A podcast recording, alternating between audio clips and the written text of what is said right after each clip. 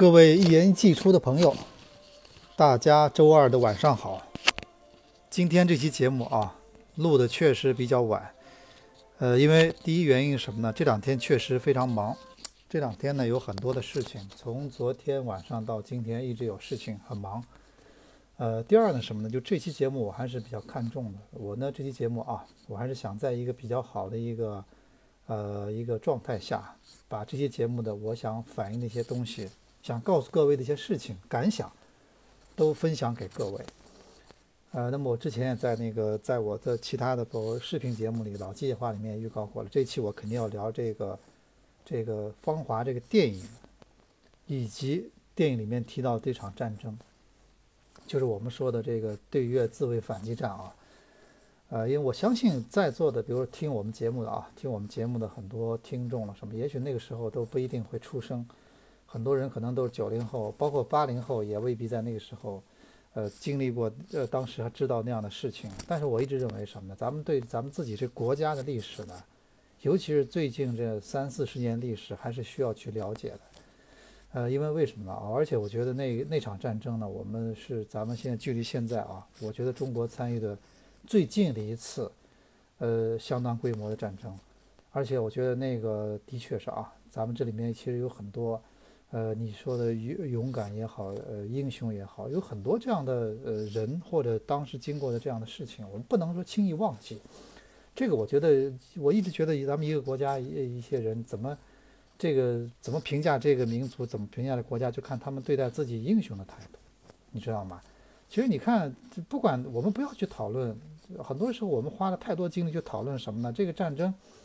它到底的利弊？它到底是有利有弊啊？它到底是不是完全的一种怎么样？但是你要知道，军人的使命什么？当你穿上那身那身军装的时候，你就已经不属于不属于你自己了。这是一个全世界从古到今没有改变过的一个事实。就当你穿上那身衣服的时候，你去做什么，你要去做什么，很多时候不是你自己完全能决定的了。这就是军人这个这个职职业的最特殊性的之一啊。所以我想，我们这我因为看到很多老师在讨论这些事情，我觉得意义并不是特别大。但是我觉得，关键是我们要，呃，我们还是要记住啊，那些曾经呢，就是说，呃，就是为我们以前那些勇敢的人，我觉得这一点是要记住的。所以今天呢，我因为我对这个呃战争呢，我还是比较呃比较感兴趣的，包括抗美援朝，特别是对越反击战呢，我也是通过自己的渠道，包括有时候看很多书。看很多报道，我也是了解了很多这方面的东西。借这个电影的机会，这次跟大家好好讲讲里面的一些幕后的故事，你可能真的未必知道啊。同时呢，呃，咱们还说这个电影啊，所以今天两部分。首先呢，我们讲讲这个这个电影我的一些简单的感想，还有就是后半部分重点讲讲这个，呃，在一九七九年的春天那一场对越自卫反击战。首先呢啊。这个电影啊，咱们说《芳华》啊，这个电影呢，我那天看了，我看了以后呢，的确呢，当时呢，心情是比较复杂的，因为呢，这个电影呢是这样的，我觉得啊，首先呢，我我觉得首先一点，就大家如果有兴趣的话，可以去网上或者去书店去买一本这个《芳华》的原著，就是严歌苓，严歌苓是一个上海的，从上海出去的一个女作家，在在美国应该是啊，呃，严歌苓写的一个原著，这原著里面呢，你要看过以后，你会发现。这电影版里面，冯小刚，已经是我觉得已经是非常非常，呃，善意了。就这电影呢，其实这个小说的结尾啊，小说的作家呢，其实当时写的，如果是我是这么想的，如果真的按照严歌苓那个版本拍出来的话，可能各位现在看到的，包括这个电影能不能上映呢，我都吃不准。而且很多人看到以后到底会怎么想，是不是还会让这么多人大家这么感动呢？就另当别论了。比如说啊，我告诉大家几个简单的事情，就是什么呢？呃，因为现在也无所谓那个剧透了嘛。如果你这个电影呢没看呢，我觉得听这个节目呢，你可能也不知道云里雾里，也不知道我在说什么，所以也不涉及剧透的问题了啊。呃，首先呢，这个这个小说了啊，小说里面呢还是有些不一样的。比如说这个结尾，这个电影的结尾呢还是比较温暖的。呃，有一段旁白告诉大家，这个呃刘峰啊，最后跟这个呃。叫小婷是吧？哎，他们俩那个还是最后，呃，等于是在一起。然后啊，包括他写了，他特意写到了什么呢？写到了这个，呃，他电影的最后不是有个旁有有有个旁白嘛？他说到这个刘峰后来得了一场病，然后后来呢，那个那个谁呢，小婷，呃，是小婷是吧？啊，然后到他身边，然后到他身边，然后当时呃呃，就何小平，不好意思啊，不是小小婷，是何小何小平。刘峰呢，在电影的结尾说，刘峰生了场大病，然后何小平到他身边照顾他，然后让他躲过了一劫。但是在小说里面，严歌苓可没这么心慈手软。小说的结尾是是刘峰呢，在北京，等于是在流浪的时候，就是在北京，不是在马路上看一个热闹的时候，然后被那个何小平撞到了。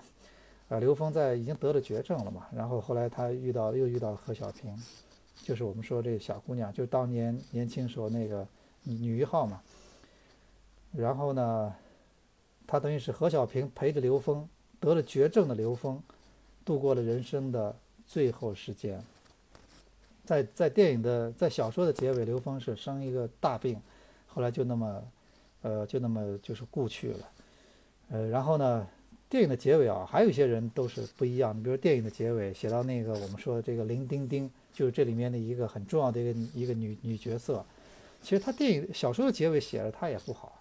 她当时那个小说的小说里面写她，到后来出了这事情以后，后来她，呃，差不多后来她自己又她终于如愿以偿的嫁给了一个等于是好像是一个干部子弟，但是后来婚姻生活并不幸福，然后呢后来离婚了，啊离婚了她又到国外。又找了一个，在国外找了一个，因为电影里面你看他就拍到了他直接到国外了，然后现在很发福，好像生活的很好，其实并不是这样。小说里写的他到了国外，然后找了一个人结婚，后来呢又不好，后来又又离了，然后回到了国内，开始做一些生意了或者什么。包括写的小说里面写到电影里面，咱们都看到有一对是一个什么两个官二代，对吧？就是有一个。什么一个一个军长的儿，嗯，就是儿子不女儿，我忘了，就反正有两个嘛，门当户对嘛。他们觉得好像在结尾的时候还帮刘峰不是呃付了一千块罚款嘛，对吧？呃，其实呢，小说小说里呢，严歌苓写的是她最后也不好，她老公呢也是就是那个我们说当时他们的战友，就是吹小号那个，就是我们说呃穗穗子是吧？啊，穗子肖穗子特别喜欢那个。男的叫陈灿，啊，是陈灿搞房地产开发去找小三，这是这是这是小说里的。然后说那个岁，呃，那个叫林，那个叫什么？他找嫁给他那个人，郝淑文是吧？也不是很幸福，对吧？电影是这样的。然后包括，但是小说里有一点就是，他刘峰最后是有孩子的，啊，然后呢，他最后是有孩子，他不像小电影里面说他好像最后是。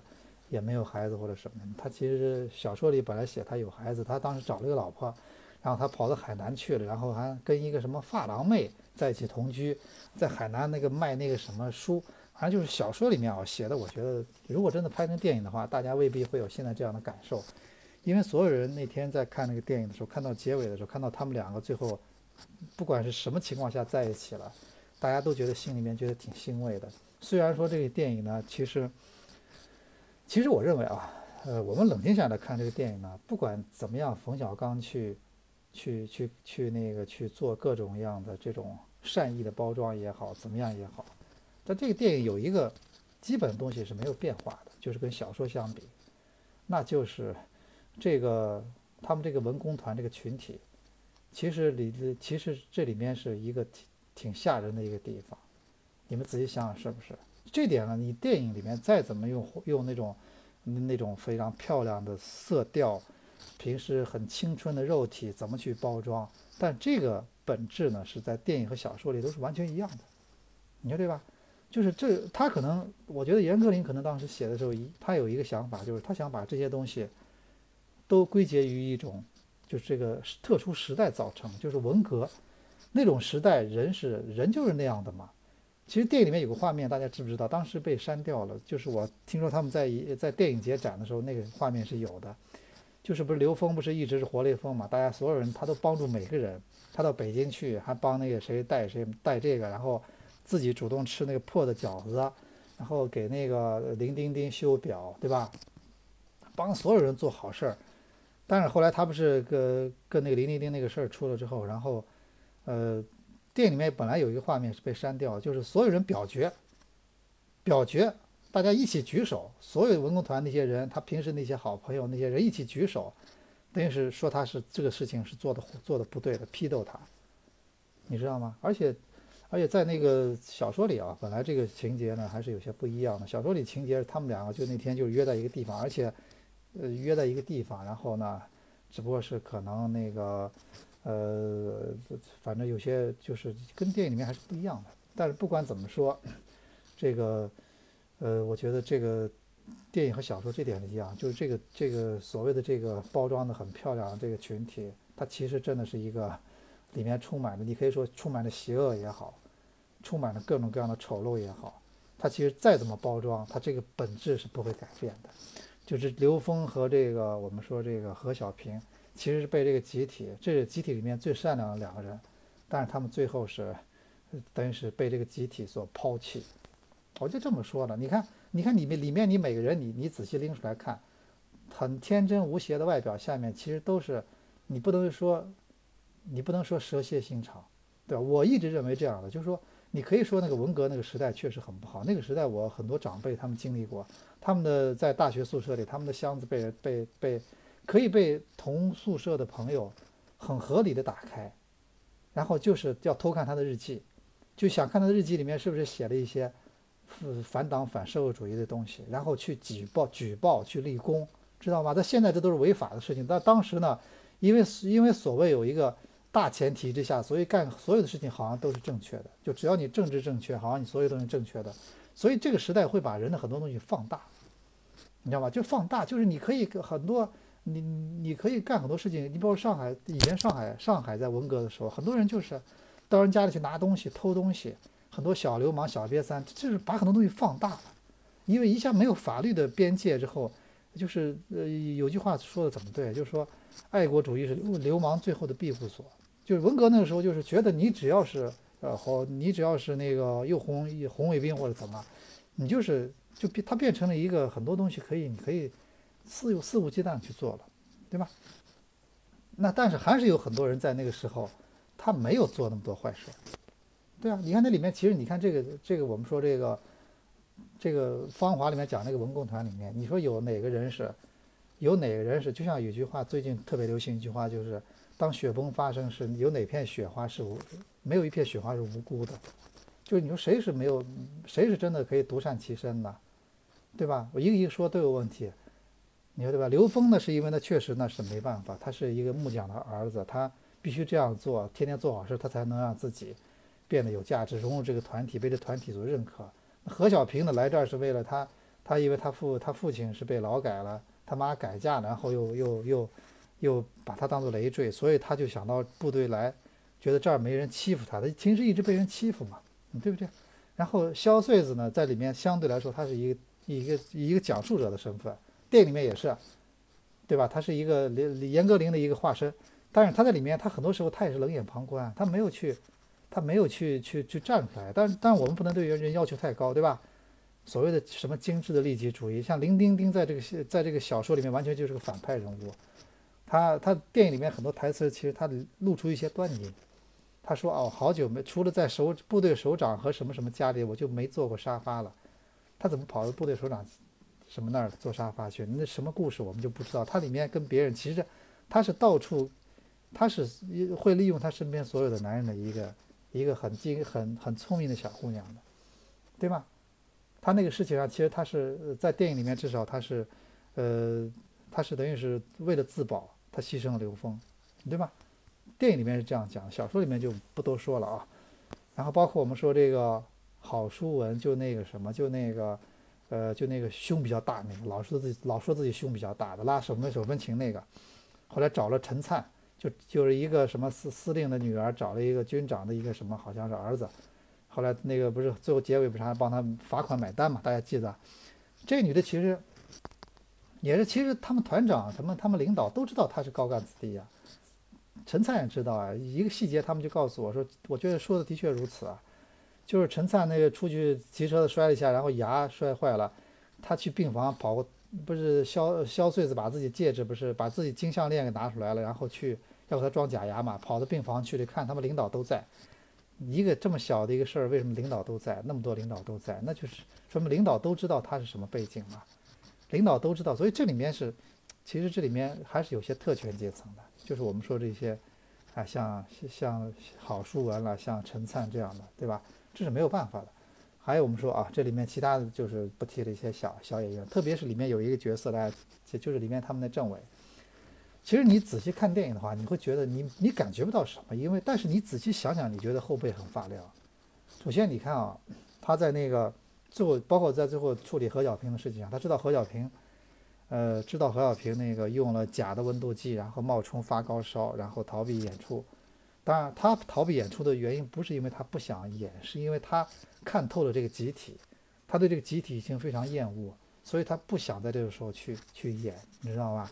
然后呢，但是最后你看不动声色的后来的后来处罚了他，按照电影里面的逻辑就是直接把他送到了这个这个什么叫什么呃就是医疗队啊，然后就去面对面对那么残酷的事情，那么对越反击战对吧？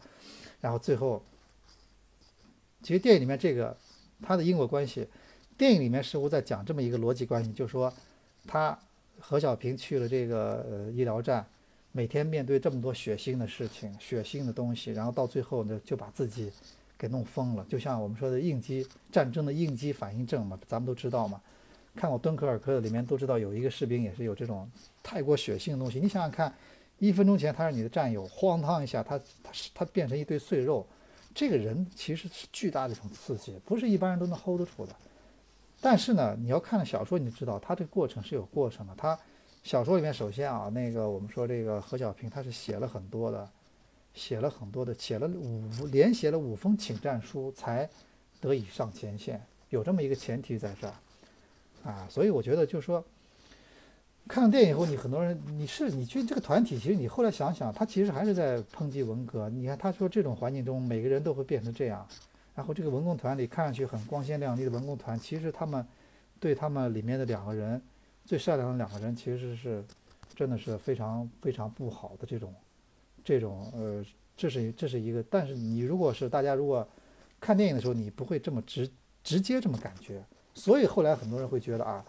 呃，我觉得冯小刚也是这样，他也是处理过了，他也不不可能像把严歌苓的原著那么那么体现出来，那么体现出来，很多人肯定觉得这电影。那就不是主旋律，那很肯定会让人觉得很压抑。但是不管怎么说，现在这个这个这个这个电影这个这个感觉，它里面没有说很明显的，至少从他告诉你谁是好人谁是坏人，你自己去理解去。你可能有些人觉得啊，这就我想起我的青春，我觉得他们都是可以被理解的，可以被宽恕的，对吧？但有些人看深点哦，发现这个其实不是那么简单。我觉得冯小刚电影，所以我为什么觉得？我觉得冯小刚他还是，他还是他拍这个题材呢。一方面他肯定是，他是自己的自己的人生心愿单的之一。就是我们说人生的心愿有个清单。以前有个摩根·费曼演电影，就是就遗愿清单，就两个老老家伙快不行了，然后走之前说：“我有些有这么多遗愿，我要一个一个把那个把这个清单都完成。”冯小刚也说了，他年轻时候在在在文工团待过。他拍一个文工团的电影，他就是他的是人生的心愿清单。但是我觉得冯小刚有个最大好、最大一个我佩服他一点什么呢？就他在讲述中国人的故事。就你看他的电影，他的电影其实都跟历史的大背景是是息息相关的，就都是体现了一个，就是你会想到历史啊。这个它毕竟是它这个电影都是取材于中国的社会中在发生的事情。这点来说，我觉得啊。我觉得这个电影至少有一两点两件事情，我认为啊，它是一个非常有意义的。第一个，它再一次给我们反思了文革，就反思了这么一场，呃，十年的这么一场文化大革命，到底给人人的心带来什么？它会把人的很多东西坏的东西会放大。你要记住一点啊，它这是，呃，这是这是它的一个最大的一个，我觉得一个危害所在。第一，这是第一点，对吧？第二点是。就这个电影再次提醒了我们很多人，文革当时对人的这种杀伤力。第二个什么呢？他呢再次让我们想起来那场战争。就很多人在看了说，哦，居然我们离我们这么近的这么多年前就打过这么场惨烈的战争。其实我跟你说，这战争的惨烈真的是非常非常，嗯，跟你想的不一样的。所以今天啊，关于这个电影呢，呃，你看我现在差不多已经聊了差不多二十分钟了，关于这个电影，我我其实这个电影话，这个电影可以说的东西特别多。呃，首先你你电影一定是门遗憾的艺术，而且你知道为什么中国很多电影你会看完会觉得这个感觉还是还是就是总觉得啊就是快到了快到了，还是差那么一点儿。为什么？你们想过为什么？那我觉得很简单，因为在咱们中国拍电影也不容易，特别是这个电影这么敏感的题材，他要他有，而且而且在我觉得好莱坞分得很清楚，这些这个电影他就是他就是要拍的形而上，他就要拍成艺术电影，他不会考虑很多被大多数人所喜欢。但是我觉我一直觉得票房和这个真的一个电影的这些东西审美之间，它是它是有时候是一种悖论。就像我再次我我要提那个什么那个那个叫什么那个呃战狼那个电影，我觉得真的那个电影你想想看，我觉得那个电影真的不好，我觉得不太好。不管你怎么去不同意我的观点，我真的觉得，我觉得这样的电影我不是我们现在的。那这次奥斯卡不是又没进去嘛？人家奥斯卡的人家有个有不是有个评论说，这个电影是八五年，这个电影完全是八五年那个就是史史泰龙演那个兰博。就独孤胆英雄，完全那个电影的一个翻版嘛，人家觉得我不可能现在奥斯卡让这样的电影拉进去，对不对？你其实大家都很清楚的。但是《芳华》这个电影，我就觉得它还是，呃，他还是有一些，他还是，但是为什么刚我跟你说，就是说为什么老是觉得到不了这儿呢？因为中国第一个是它总要考虑大多数观众，第二个呢，他总要考虑这个咱们这个电影是不是主旋律，咱们电影是不是就是说。呃，又想讲这个题材，但你又不能说透，你懂我意思了吧？你看当年那个《霸王别姬》的电影，就是我真的，我现在回想起来，我觉得《霸王别姬》那电影啊，那个电影真的尺度蛮大。那个电影其实写的电影，就是你忽然觉得特别残忍。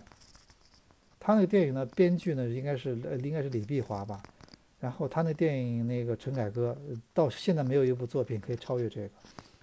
然后我们我在当当时在电影院看的。啊，就是你，你觉得这个电影觉得惨烈吧？文革时候那一段儿，就他们互相揭发、互相批斗，大家记不记得那段？他们在火跟前，然后被架着，然后互相揭发，什么什么都讲。当时那个那个太就是觉得这简直是太太残酷的事情了。包括最后结尾，那个陈蝶衣自杀，怎么样？这个绝对很惨烈的一个结尾，是吧？嗯，但是你看啊，这就是《霸王别姬》的这种这种伟大之处。就他能经得起时代的推销，你看那个时代能不残酷吗？当时那个时代，你就文革十年，多少多少人，呃，什么各种人，什么呃作家什么都自杀或者什么的，就那个时时候，你想现在大家觉得好像什么呢？让你，你你你现在所换所有人去经历，你很多东西你你都觉得无法想象。所以我是觉得啊，就是冯小刚又想拍这个题材，但是他又没法去把它。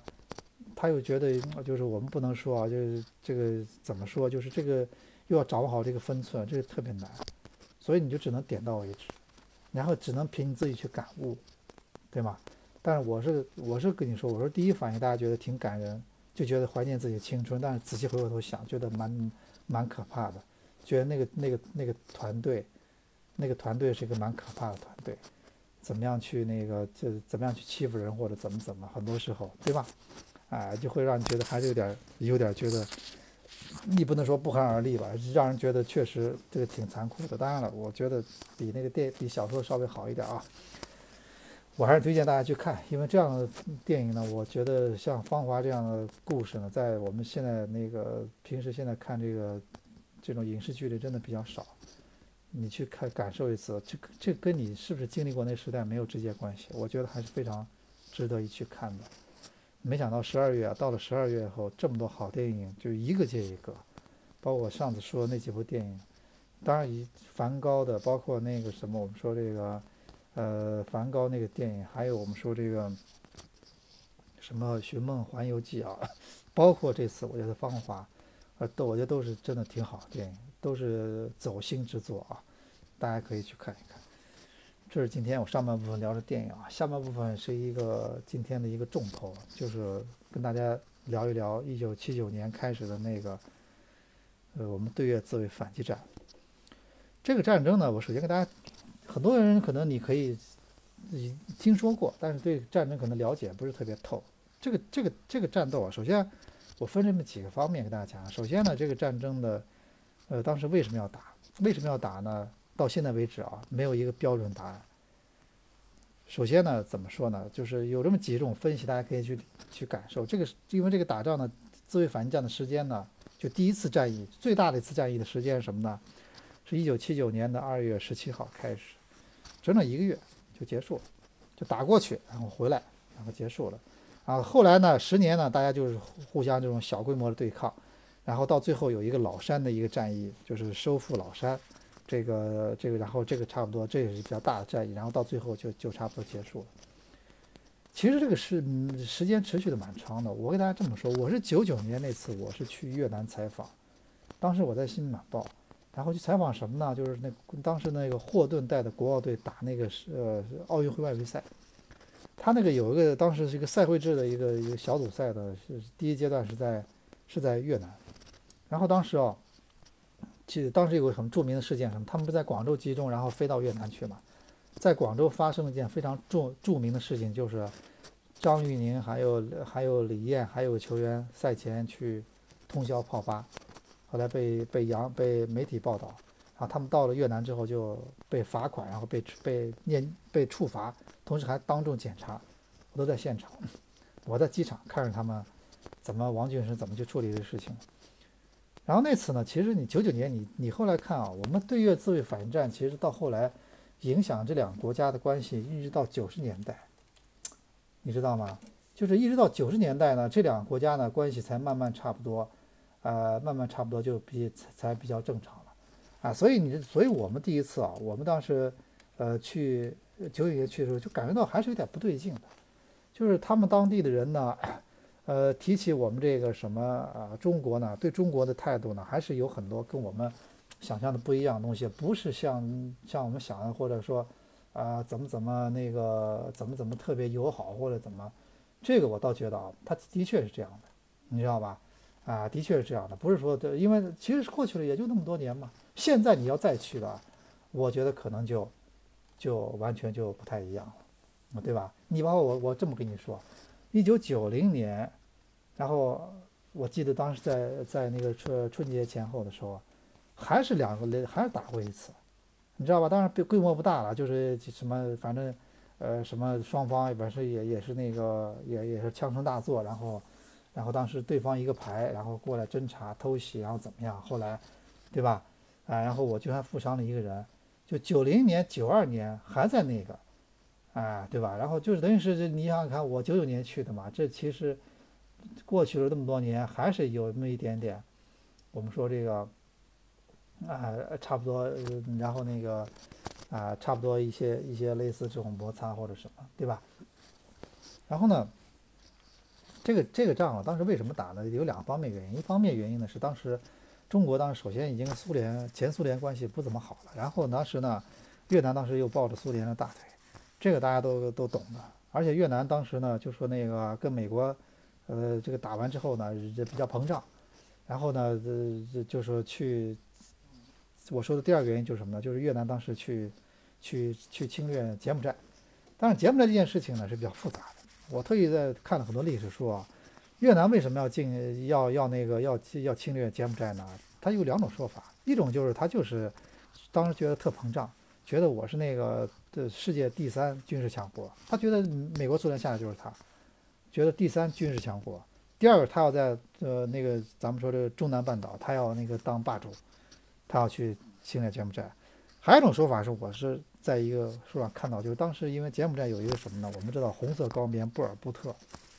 我没说错吧？就这哥们儿，这个是一个很现在看来是一个挺反人类的一个东西，就是他我我们上次啊，我不是那个那个。呃，那个就是说哪年来着？就是那个后来，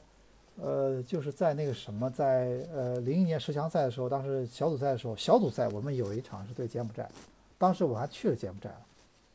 我去了那个呃柬埔寨，然后当时专门现柬埔寨有一个红色高棉大屠杀的一个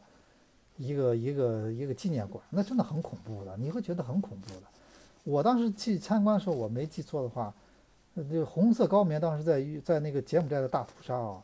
他柬埔寨大概死了一百七十多万人，你知道吗？啊，他是也他是那个也死了一百七十多万人，你知道吧？所以就说这个东西，而且那个七九年，呃，那个七九年，其实越南呢，就很多人说，我看了一些历史说什么呢？就是说，呃，说这个越南对柬埔寨发生战争呢，他当时呃，一方面可能他是要怎么怎么样霸权啊，这是一方面，我们不谈。但是还有一个原因，他们说是因为就就是跟这个有关系，就是这个红色高棉，这波尔布特红色高棉在这个在这个这过程中屠杀过程中也杀了不少，就是在。嗯，就是在越，等于是在那个柬埔寨的越南人，哎，我看我是看到的有这么种说法，就是说他也杀了不少。那你也可以理解为，你也可以理解为这是那个，这是他那个他的一种越南那种出兵的理由，你也可以这么理解。但是好像我看到至少有这么种说法。但是不管怎么说，中国当时打越南还有一个原因就是越南当时啊那个借借就是咱们说进军了柬埔寨啊，对吧？啊那个。大概差不多，时间很巧，就是一九七八年十二月。一九七八年十二月，然后越南出兵占领柬埔寨，把这红色高棉赶到什么那个丛林里面去了。然后一九七八年十二月，越南占领柬埔寨，然后你看就是在几个月后，中国就发动了对越自卫反击战。然后这边特别巧什么？一九七九年一月份啊，当时正好那个我们邓我们邓小平在那个美国在访问。当时跟美国就说了，说我们要教训一下越南。那美国当时也没有表态嘛，因为美国当时就是提醒，就说越南这个地方挺难缠的。我们美国在这儿耗了这么多年，死了那么多人，你们要当心。所以当时这个其实也就决定了，当时中国打越南的时候不会去像美国那样去打它，所以选择了一个什么，就是说一个快速、快速的一个消灭它的有生力量，然后快速撤退。这是一个我们待会儿讲的一个策略啊。这么几个背景，他进了侵略柬埔寨，然后越南又绑着美国，绑着苏联大腿，然后中国苏联关系又不好，而且关键还有一点什么呢？当中国已经呃已经去访访问了美国，而且已经呃已经准备有点开开放的意思了，对这个西方以前封闭的一些国一些国家，我们准备开放了。在这种情况下呢，就有了呃那个当时这个这这这次当当时对越自卫反击战。哎，我们的考虑的很多，还有一种就是，我也我也看到，就是当时中国有一种警觉什么呢？就是觉得这个越南这个，我们必须避免它成为咱们身边又一个很小的军事强国。就是我一直说啊，你你看清政府以前对那个对日本，他当时他根本不当回事儿，他觉得我这么大大清王朝，你这个弹丸小国，这个岛国，你的你能对我怎么样呢？所以当时一开始就没把它当回事儿。后来呢，他越来越壮大之后呢，就终于有了我们后来的八年抗战。他把我们付出了多大的代价？所以当中国就有一种警觉，就是绝对不能让越南这种军事的东西，他让他让他就说这么样迅速的开始这么膨胀。所以中国必须要把它摁，在它崛起之前要把它要把它消灭一次，要把它要把它消减一次。这个各种考虑，综合考虑。呃，然后就有了这个对越自卫反击战，因为中国跟柬埔寨关系好嘛，当时也等于是围魏救赵嘛。还有一点，就大家其实当时中国打这仗啊，其实是，呃，是一反复论证的，也是冒着一定风险的。我给大家这么说，我们当时去打越南的时候，许世友和杨得志，这是两个，也是一个两个名将啊。呃，然后呢，我们北方的所有的军区，当时是一级战备，因为当时就怕我们在打越南的时候，苏联从北边过来。那不就一样嘛，对吧？就像越南打柬柬埔寨的时候，中国是后面抄抄他的后路，对吧？那那当时中国也得防这样，我们在打越南，然后苏联从北边，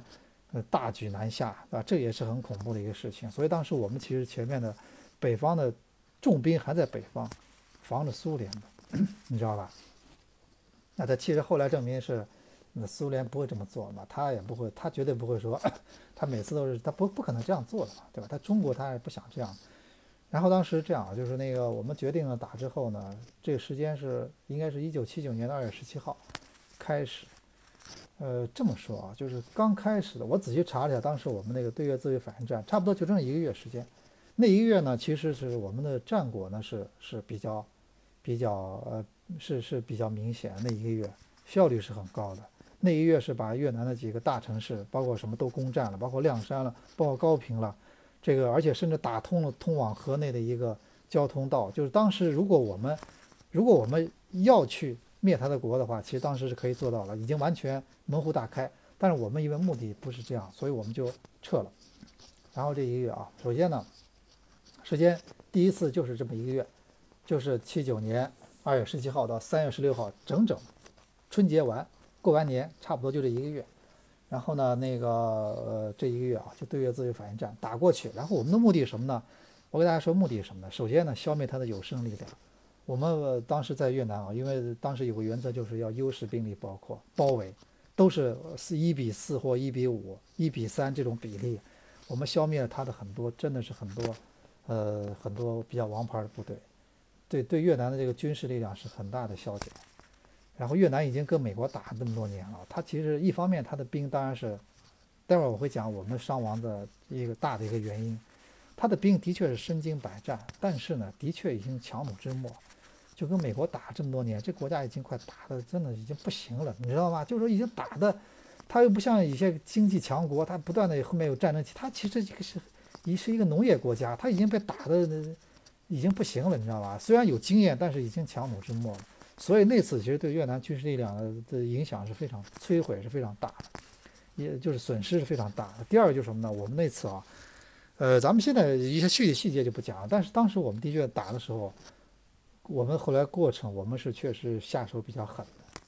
一方面可能杀红眼了嘛，一开始一开始上去后牺牲也比较大，杀红眼了。还有一方面什么？就是我们当时原则就是要把他把他的这种战斗力和后续的力量给摧毁。所以我们当时基本上过去以后，把他。很多什么就军政的这设施全部炸掉了，他们就是火车往越南境内拉炸药，你知道吧？就拉炸炸药过去，就是全部雷管炸，把他的所有东西，把而且把当年我们援助给他的很多东西往回拉。当年我们援助给他多少东西？他先是靠我们，后来靠苏联。他当年我们给他援助了多少好东西？他全部全往回拉，对吧？你这小流氓，往回拉，然后那个什么。呃，然后那个把他很多东西炸哦，就是真的炸成一个很多很多地方都已经什么都让他再建都很难了，什么工事、什么碉堡全给他炸光，什么设施，我知道，我越南自己有统计，确实很厉害。然后炸光之后，然后我们撤退回来，二月三月十六号结束。然后后来就是大家互相这么小规模的这么这么断断续续打，然后到后来有一年大家是不是就是老山？就是他当时呢，有一年呢，他当时抢了我们这个在国境线上，我们一这个老山呢是一个界山，然后它是属于是国国界上的一个制高点，然后他把这个东西给给那个呃八四年，他把这个老山给很快就把老山给占了，然后呢老山占了后，他修了很多工事啊，修的特别好，然后我们呢八四年我们又我们打了一个很漂亮的一个战役，就是就是收复老山，他说意思想守半年，其实我们就。就好像就就几天吧，就把这个打下来了。当时那次最后一次，稍微有些伤亡，差不多有几不到一千吧，应该我记忆中啊。然后就就就差再没有什么特别大的那种战役了。主要的伤亡，我给大家首先说一点啊，就是这个第一个呢，我们当时打的确实那个是速度比较快的，而且他们呃呃主要的伤亡就是在最初。我其实仔细看了，而且我给大家说啊，最初的伤亡其实。呃，其实呢，也不像大家想的那么，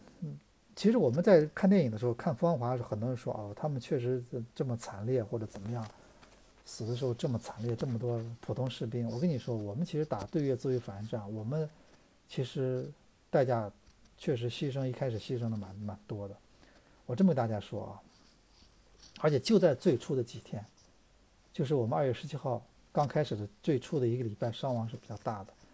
而且还不乏一些，不乏一些比较比较高的、比较大、比较高级的将领。我首先我给大家讲几个，就是说一几个这个当时牺牲的故事，你就知道了。第一个，我知道有一个是我们的，呃，当时参战的四十二军幺二六师的，呃，应该是副政委、市政委啊。你想想看，什么感觉？市级干部。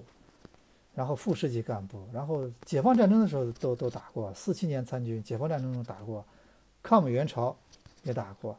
当时他是什么呢？是就在二月十七号，就在我们对越自卫反应战的第一天，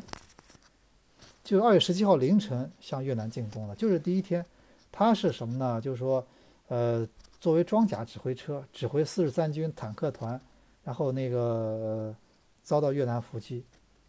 因为当时有个什么，我跟大家说，我们后来他们研究他们后来为什么被俘他后来为什么被被重点的进攻了？因为当时他的指挥车上有这个两根天线，竖着两根天线，所以越南军队呢一看就知道这里面有军官的，因为这两个天线一看就是指挥车，然后越南就猛猛烈的对这个装甲指挥车就是炮轰，然后他被击中之后，他只能下车嘛，然后下车，然后还继续指挥，然后就是胸部中弹，对吧？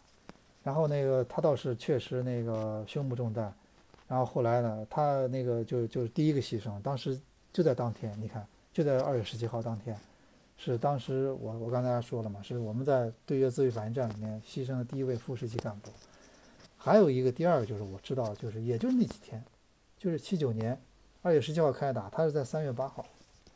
三月八号已经差不多，而且这个人啊叫赵连玉。我特意查过，他是也是这个四十二四十二军幺二六师，他是副师长。大家感受一下，一个副师长在对越自卫反应战里牺牲，那这什么感觉？你不要看士兵，一个师长当时都都都无法保证自己在这种战争中独善其身。你想想看，说再次说明我们其实我们的我军是很勇猛的。就咱们就这点啊，他当时其实我我我我我在我在搜索下来，他其实呃那个参加过解放战争。包括那个什么塔山阻击战这种恶战都都都那个都参加过，他那次呢是是正好是正好是那个呃在一个高地上勘察地形研究方案的时候，你知道吗？越南当时那个什么就是人已经发现他是个军官了，然后就狙击手就在脖子上打了一枪，你知道脖子上打了一枪，但他们当时我看后来有些回忆嘛，就说怎么给他喝水。喝水全部从脖子上流出来了，脖子上打了一枪，很快就一会儿就牺牲了，就脖子上。然后据说啊，后来据说这个未经证实，就是他是我们那次对越反应战里牺牲的第二位副师级干部，副师长，正牌副师长啊。然后这那个据说后来他那个呃狙击手被抓住了，是个越南老头，居然用的枪是二战时候的日本三八式的步枪，就越南老兵特别多，你知道吧？后来其实还还后来还是蛮后来包括我知道那个什么市政治部副主任，我们也也有一个牺牲的，包括团长，团长也有，团长也有，啊啊，所以我就说这个我们其实那次这你就你就从这个来看，我查的数字是这样的，那个当时我们其实第一次的，呃，就是在这个是一九七九年。三二二月十七号到三月十六号之间，这对越反自卫反应战第一次呢，应该是差不多牺牲的，应该差不多。目前我们的统计差不多好像是八千多吧。我再确认一下，我看应该是应该是八千多，应该是应该是八千多。啊，应该是八千多。对。啊，就应该是八千多。八千多，然后那个加上伤亡的人数呢？伤亡的人数呢？总伤亡的人数总共还有一些什么？包括呃，是包括我们那个就是受伤、重伤，还有残废的，可能加起来差不多两万多。这至少我现在查到的数字就这样一个数字啊！而且这都是在开始几天，开始几天呢？原因原因我给大家说过了，原因是由呃，原因其实有很多。原因很多，首先一个原因什么？就是说我们呢，呃，第一是我们确实那个很多年没打仗了，啊，我们那个很很多年，我看一下啊，很多年确实没打仗了，啊，没错，我我看了一下，差不多我们的那个呃，我们的这个官方统计的数字。官方统计的数字应该两万多，哎，就是包括死死了、伤了是两万多。越南是差不多六万，还有民兵还有五万，然后中国这里面可能那个牺牲的可能差不多，应该是不到一万吧，啊，这些数字啊，反正大家可以去网上搜，我就不再去去过多的去谈这件事情。我只是说，为什么咱们一开始牺牲比较多呢？牺牲比较多有几个原因，我特意。你去研究了一下，首先第一个就是我们的确文革很这么多年，我们没怎么打过仗了，而且大家疏于练兵，对这个业务我是抓的有点也不对军队的真正的业务呢，打仗是军军队真正的业务，对这东西呢抓的有点是完全是有点放松了，所以而且越南跟美国打了这么多年，他的经验，他这些兵全是老兵，他的比我们会打仗，而且我们又是在别人的国土上作战，这点非常重要。你记住，我们这是我们在越南的国就国土上做的一次呃一一次打一次战争，所以我们一定是不熟悉环境的，所以这个导致了我们一开始没没怎么打过面对的老兵，同时呢，呃，指挥方面有一些战术一些荒废了什么，所以当时造成了前几天很大的一个牺牲。后来其实就慢慢就稳定下来了，哎，第二个就是在于什么？就是我们当时去去去啊，在在高山下的花环里面，大家知道有一个士兵是因为臭弹，然后后来导致牺牲了。其实那个我看过以前那个高山花花环那个那个作者，就是应该是李存宝，他其实也说到了，的确一开始他们统计的有很多是都是因为自己的文革时候造的一些武器啊，都是不过关的，在那个实战中都出问题了，都出问题之后导致士兵就在前面流血。这个呢也也是一方面，还有一方面就是老兵、新兵对老兵在别人的国土，在那种丛林战特别不熟悉。还有一点啊，你还有一点原因呢，我觉得你们可以去感受，我觉得也也不好说。就是当时是两呃两线嘛，有广西一线、云南一线，有一线是那个许世友，有一线是杨得志。许世友呢，我们知道解放战争的时候也是猛将、虎将一名，但是呢，许世友的风格就是他跟杨得志是不一样的，他的风格是比较。他是比较是想立功那种，我们不能说，就是他真的有时候是，呃，就是他他在他在他这一线，其实后来越南那个对越自卫反，他的战果是比较大的，但是与此同时，他的伤亡数就比较大。杨得志呢，那那一线呢，就是比较比较打的比较保守，但是呢，伤亡数字控制的比较好，嗯，不太做冒险。许世友，比如说他做了很多这种策略，就是穿插。我们解放战争、朝鲜战争，我们共产呃解放军的一大。特长就是穿插，但是呢，在越南的时候，我们的很多穿插其实造成了很多牺牲。因为穿插呢，就是就绕到敌后嘛，它好处就是能打对方的侧翼，绕到对方的后面，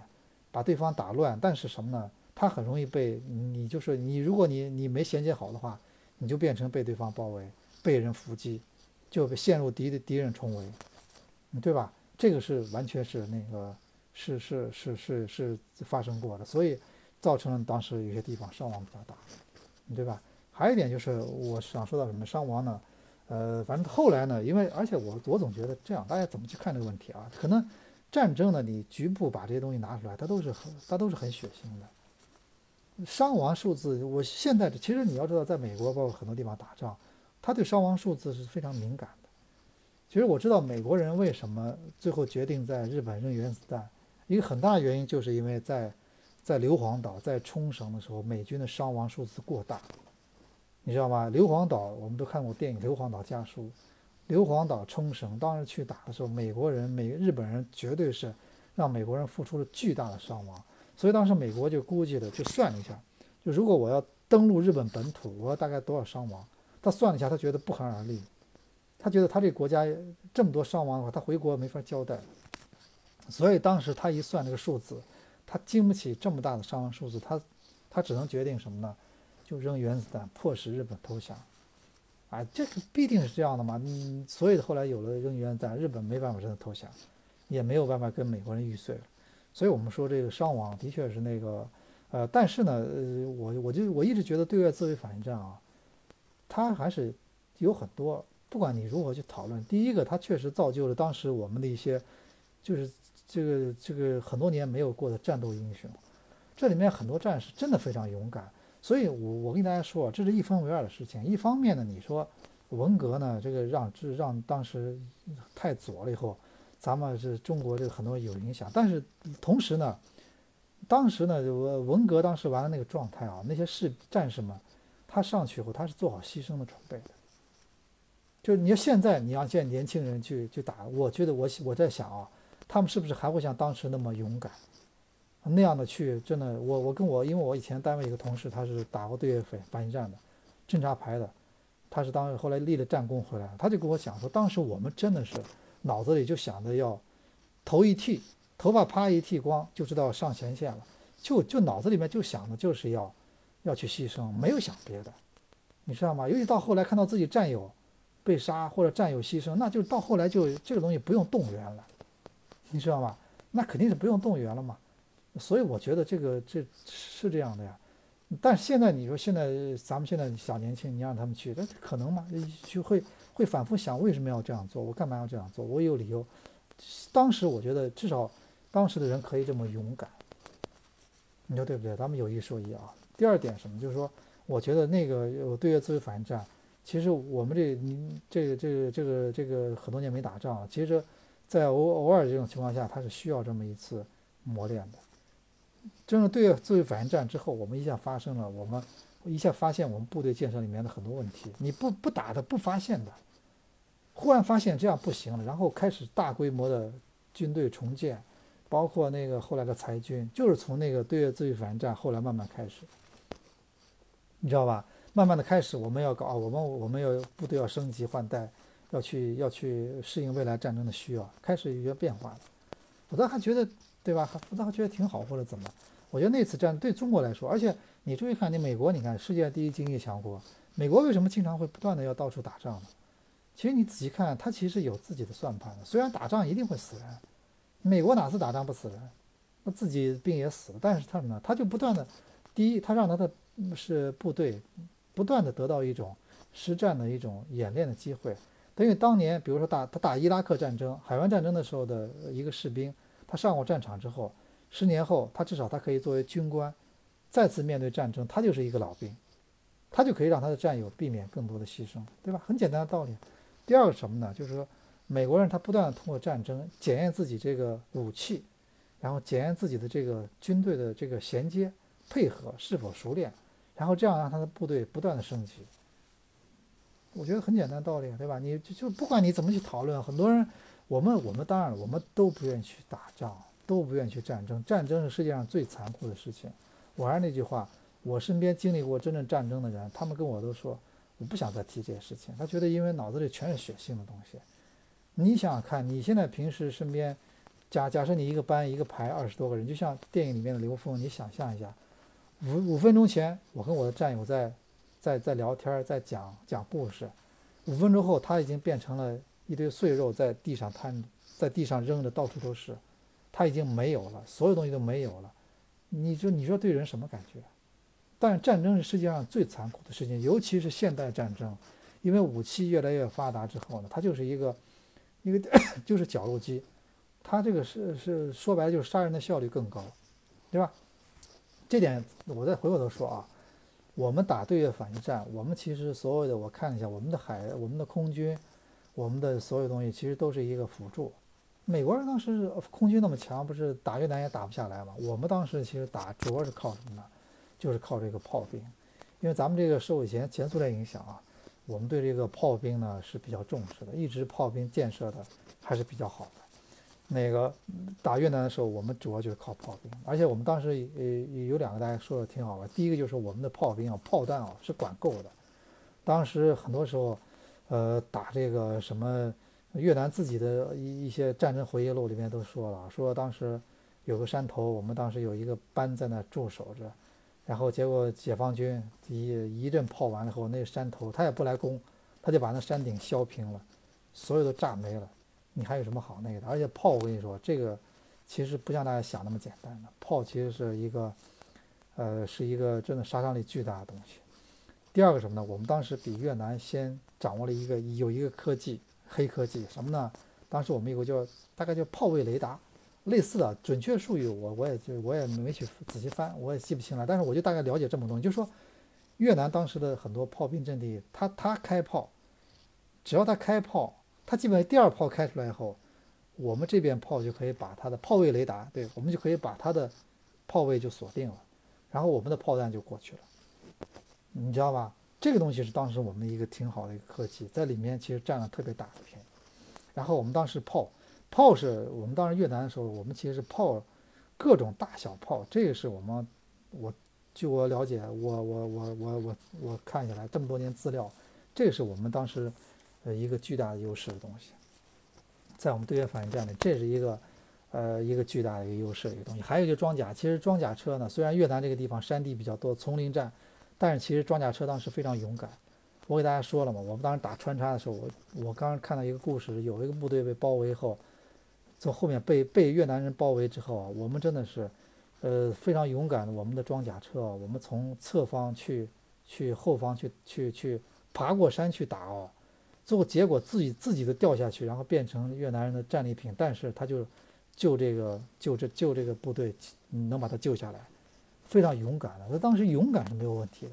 那第二就是我们当时很多东西，这个其实啊，就是我说教条，就是没打过仗，好多年没打仗了嘛。当时我们不是那个越南不是很多山地嘛，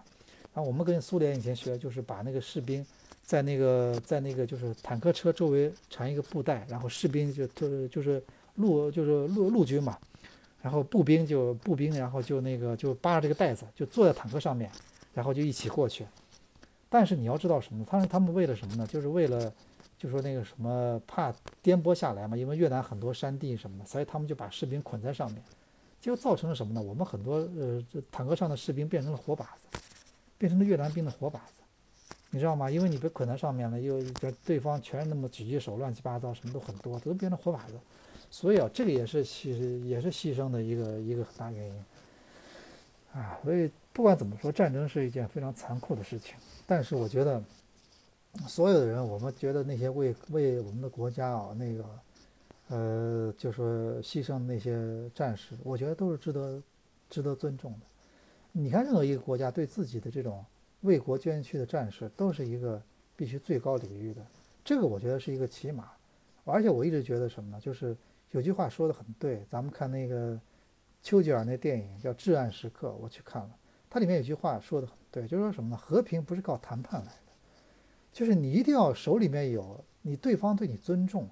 他才能谈得上跟你去和平。他首先他心里面对对对你得有得有所敬畏，对吧？你否则当时大你大有什么用？GDP 你你有你有用吗？我跟你说，大宋朝以前 GDP 当时在全世界是第一名的，有用吗？然后被那个这这呃金是吧？岳飞抗金被金，我 GDP 不如你，我游牧民族，我我我歘一下，是从南从北杀到南，把你灭了。对吧？所以我跟你说，这个东西一定是你要，你手里面要握着这个的，握着枪，然后，然后再去做别的事情，然后同时才能让自己国家有安全感。这是，而且全世界啊，我觉得所有国家其实都是丛林法则。你不要觉得这些所谓的和平这些东西，其实我们首先我们不惹事儿，就像一个人一样，我们除了不惹事，但是我们我们得要做到不怕事儿，对不对？所以我认为啊，从这点来说，我认为那个。当年那个对越自卫反击战，对我们其实是多少有好处的，你知道吗？就中国周围的邻居啊，就首先呢，他不能让你，他不能觉得你是一个天天惹事儿的人，但是你也不能让他觉得什么呢？你是一个嘴炮的人，你知道吗？如果他吃准你这点的话，他做什么事他都会把你拿住了。而且我一直认为这个东西其实就是这样的，你注你自己看是不是，对不对？所以我们说啊。这综上所述，今天这个战争我也给大家聊了很多。当时为什么要打？然后战况是怎么样个情况？然后，嗯，当时那个，当时咱们这个，呃，最后对这个当时为什么伤亡那么大？呃，是当当然越南的伤亡更大。我觉得我我查下来啊，真的确实越南伤亡比较大的。啊，而而且那个越南，你看到目前为止，好像据说陆军的人数。都是呃都是那个比较多呢，就可能还是对当年打仗有点心有余悸，对不对？啊，然后那个第第四点就是我们说这个战争到最后现在的影响，对吧？当然第五点我们说白了，我们还是不希望，我们还是希望这个国家能和平，我们希望这世界能和平，永远不要打仗。打仗毕竟是，而且现在武器越来越越先进，打仗是战争是越来越残酷的事情啊，我们最好还是。还是喜欢和平，对吧？从这部电影啊，今天跟大家聊了这么多啊，其实这个历史啊，我觉得一个国家的呃，不管你是什么年龄的人，对咱们这国家历史还是要足够了解的。嗯我觉得这个国家历史，我们是不能轻易去忘记的啊。这也就是我今天花了这么多时间去讲这些事情的一个出发点啊。呃，以上也就是本期的呃一言既出的全部内容。然后我们啊，我们今天节目结束的比较晚，咱们下期再见。然后在节目最后，我给大家放一首也是挺好听的歌啊，那个叫《那些花儿》，这个是唱的唱的人是这个芳华的导演冯小刚。但是我觉得冯小刚咱们说演个老炮儿之后觉得这个演员不错但是现在发现他唱歌唱的也挺有味道大家可以听一听然后祝各位晚安。